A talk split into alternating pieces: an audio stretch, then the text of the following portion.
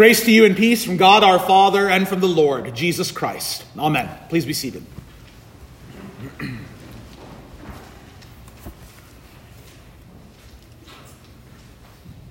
The Word of God from the Old Testament reading in Exodus 24 And Moses took the blood and threw it on the people and said, Behold, the blood of the covenant that the Lord has made with you in accordance with all these words. This is God's Word.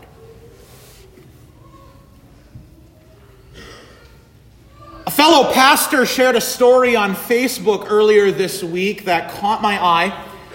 He was dressed in clergy garb, kind of like you'd see me wear a clergy collar, and he had around his neck and on his chest a crucifix. Now, for those who aren't clear on the terminology, a crucifix is a cross that has a corpus on it. A corpus is just a, a Latin word for body, it has the body of Christ on the cross. And this, this woman confronted the pastor and told her, told him, she told him that she was scandalized, she was offended that he would wear a cross with Christ on it, on his neck. The reason being that Jesus is risen. So, why would we have Jesus on the cross? He's a risen Lord. And the pastor went on to explain the meaning of the cross, and it actually ties in very well with our readings today. We have a, a crucifix in our church as part of our worship space. It sits upon the top of the altar. And ideally, the, the crucifix would be sort of at the, the focal point of your attention in the worship space. We have a little bit of architectural uniqueness here in that the kind of the, the thing that dominates our space is the very, very large cross with the long arm. It's kind of what we're known for, right? It's kind of our, our thing here at Our Redeemer the cross with the extra long arm that stands behind me. And it is good that the cross should capture your eye when you walk into the church. But I would point you to the crucifix upon which the body of Christ is there. Some will argue that it's, it's imagery, it's idolatry. We, we, we, do, we do not worship the crucifix, but it does remind us of why that cross was necessary in the first place.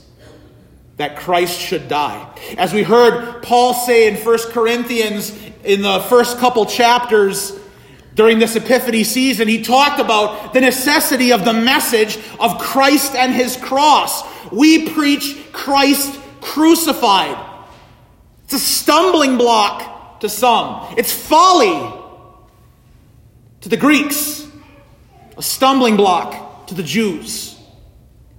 But it is our message Christ upon the cross. And it helps us make sense of what's happening here in Exodus chapter 24, where the children of Israel had been brought out of their slavery into the wilderness and brought to Mount Sinai, where God called Moses up upon the mountain to give him his word, to give them his law. And on this occasion, Moses invites some of the elders of Israel to come upon the mountain with him but not until something happens. And it's that first verse I read to you again at the start of the sermon.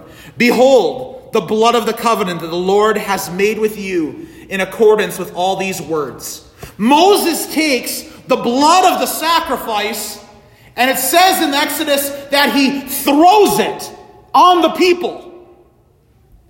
Imagine that for your worship experience on Sunday morning. We've come to the place where God is present and we have blood thrown upon us. Except that we do. The reason being the Christ who is on his cross upon our altar. We start our worship every Sunday and at every divine service invoking the name of God from our baptism in the name of the Father and of the Son and of the Holy Spirit. Calling upon our baptism where we are what? Baptized into Christ. As Paul tells us, we are baptized into his death. In our baptism, we join Jesus on his cross. In our baptism, we join Jesus in his bleeding, his suffering, his dying, his atoning for the sins of all humanity. How do you know that Jesus' death on the cross was for you? Your baptism is the proof. And so we, the people of God, come to this holy place where God is present for us and the only way it can happen is by the blood. The only way we can enter into the presence of the Holy God is by the blood of Jesus Christ. And for that reason, we make no apologies for it. Our worship, our preaching, our gathering together is all centered and focused on the blood of Jesus Christ that takes away our sin, that invites us into the holy presence of God. Exodus tells us that as the elders of Israel came into his presence and saw him, he did not lay his hand on them. They beheld God and they ate and drank. That's kind of what we do here, isn't it? We come to the place where God is here for us, where we see Him. See Him by means of the Word that takes away all of our sin, that rescues us from everlasting death. We see a God of love and mercy and compassion, and what do we do? We eat and drink. We gather as a family at the table of our Lord to eat in his glorious presence. Now, Moses, in our reading, was invited by the Lord to come up further on the mountain. It says that Moses went up into the mountain of God, and when Moses went up on the mountain, the cloud covered the mountain. Moses was invited to an even closer presence with God than the elders. One which he alone, as God's servant, could enter. And so we see shades of our Lord Jesus on the Mount of Transfiguration. As he is there with Peter and James and John, the cloud covers the mountain, and the glory of God shines from Jesus like radiant light. But Peter and James and John can't stay on that mountain. Just like only Moses could enter the cloud, Peter, James, and John could not stay on that mountain where Jesus and Moses and Elijah and the voice of the Father were all present. They had to leave the cloud and go back down the mountain. You know, the writer to the book of Hebrews calls the church that has gone before us a cloud of witnesses. Today, the Lord God invites you where only Moses could go in Exodus, where Peter and James and John could not stay. He invites you into the cloud as you gather with brothers and sisters in the family of God, but not just those gathered with you today. I was having a discussion with someone earlier this week about that phrase in the Creed, the communion of saints. You see, wherever Jesus is, All who are baptized into him come with him.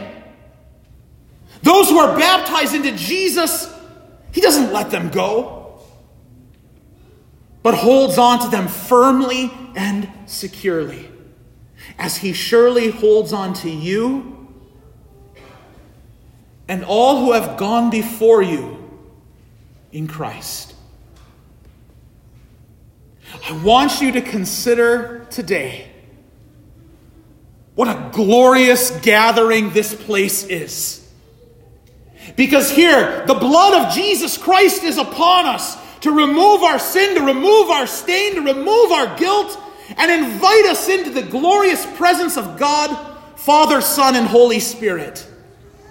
And with that, it is not just this gathering assembled here.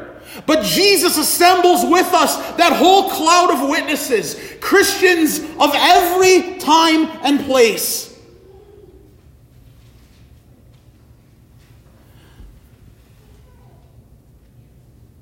I try to remind people who are in the midst of grief, having lost one that they love,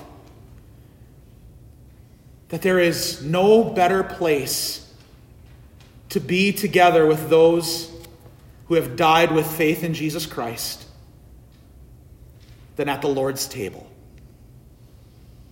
Because there, Jesus brings with him Moses, Elijah, Peter, James, John, all the apostles all the church of every time and place, all the believers of the Old Testament, even those not here this day, if they are in Christ, He brings them to the table where we eat and drink as a family meal together in the cloud made possible by the glorious blood of Jesus Christ shed for you and me.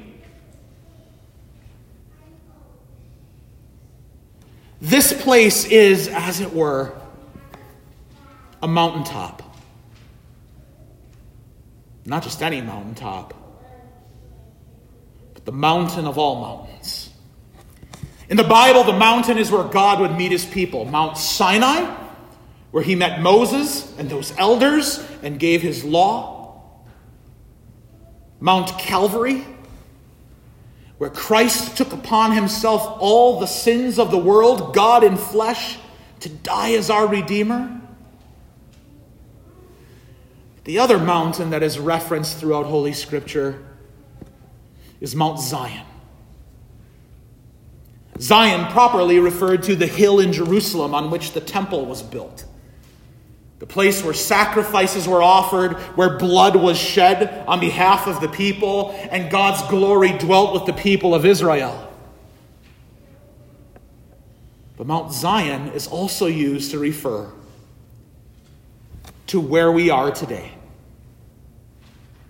The gathering of God's people, where the sacrifice of all sacrifices, Jesus Christ, has been shed for the forgiveness of the people. For you. In this Mount Zion, the cloud covers us as it covered Moses, as it covered Jesus. And God makes his throne in the body and the blood shed by Jesus Christ for you. For all of that, that all of that might be possible, the blood of Jesus Christ that ushers us into the glory of God is the center of everything that we do. It's why we ought look nowhere else other than Jesus on his cross.